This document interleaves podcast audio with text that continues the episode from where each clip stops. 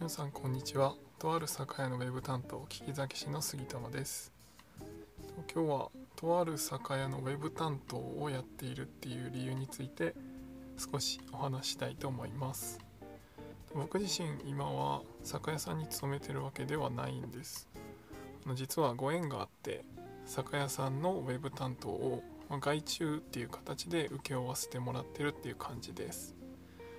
もともと大学院を出て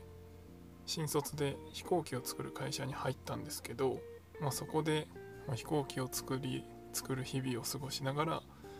らいろいろ考えてる中で結構 Web の世界って面白いなっていうのに気づいて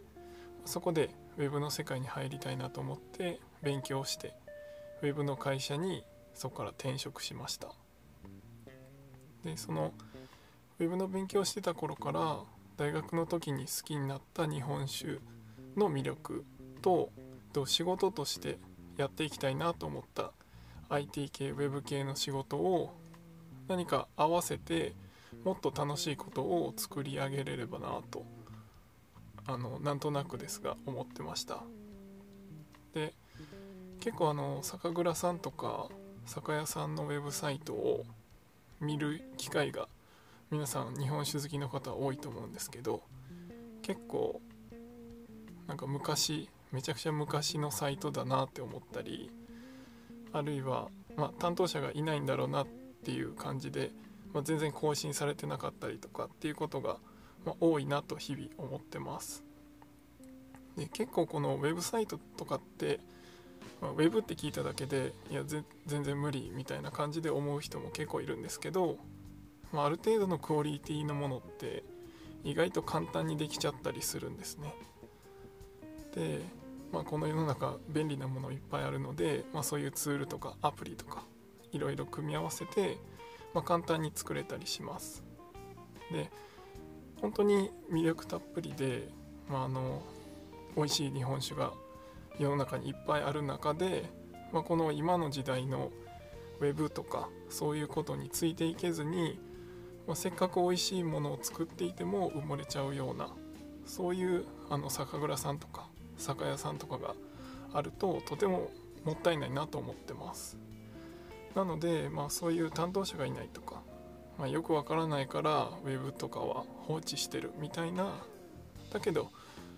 やらないとなとは思ってるみたいな酒蔵さんとか酒屋さんとかの手助けがこれから、まあ、日本酒好きとして